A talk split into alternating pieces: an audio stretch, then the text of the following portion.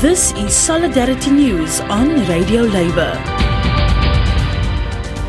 This is a Radio Labour report recorded on Tuesday, May 4th, 2021. I'm Mark Boulanger.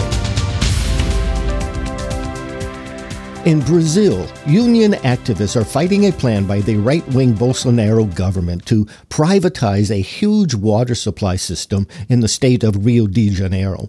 One of their demands is that the Canadian Pension Plan Investment Board withdraw its investment of $270 million from the private company. To find out more about the situation, I talked to Euan Gibb. Mr. Gibb is a regional assistant for the Inter Americas region of the Global Union Public Services International. Mr. Gibb mentions the former president of Brazil, Luiz Inácio da Silva, known as Lula. I asked Mr. Gibb about the company that is privatizing the water supply system in Rio de Janeiro. It's a, it's a Brazilian company. It's called Igua. It's a national company. They've got about 18 operations in five different states across Brazil. And all of them are contracts to provide public services, con- private contracts to provide water or sanitation services to Brazilians.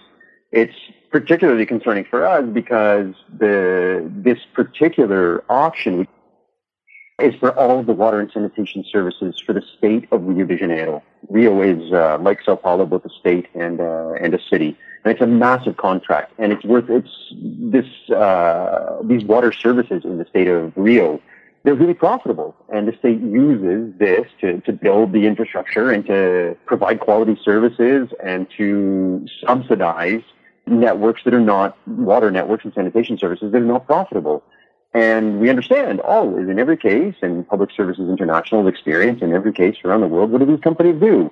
They take advantage of existing infrastructure, they run it down, often into the ground, and then they jump out after they've taken profit out of the system. And so people will end up paying more, the water bills go up, they end up paying more for worse services, our public infrastructure gets run down, and they run off with the loot. This is particularly worrying for us. The, from a perspective of water being necessary for life, as a basic principle, we're worried about it. From profit taking out of the public system, we're worried about it. But Canadians, honestly, man, they should be worried legal security for this kind of investment.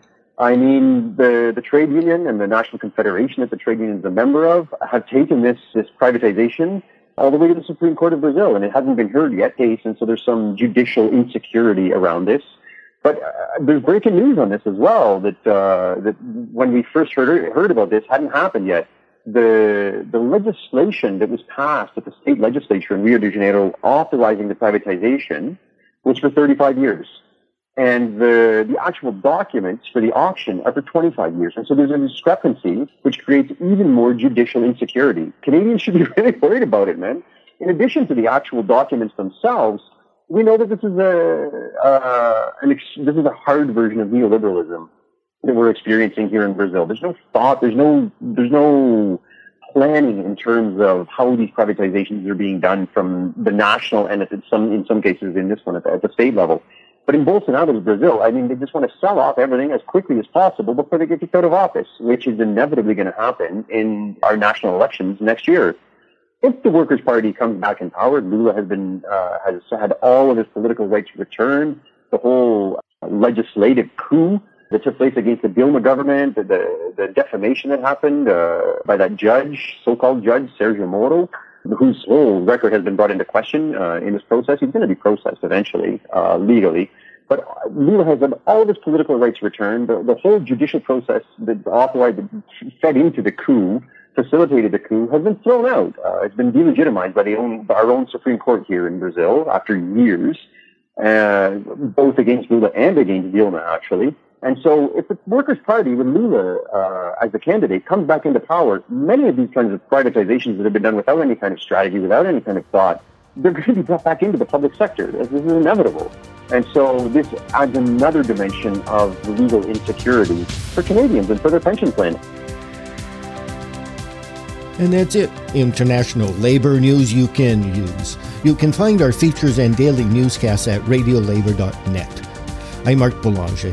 Thank you for listening. And remember, it's all about global solidarity.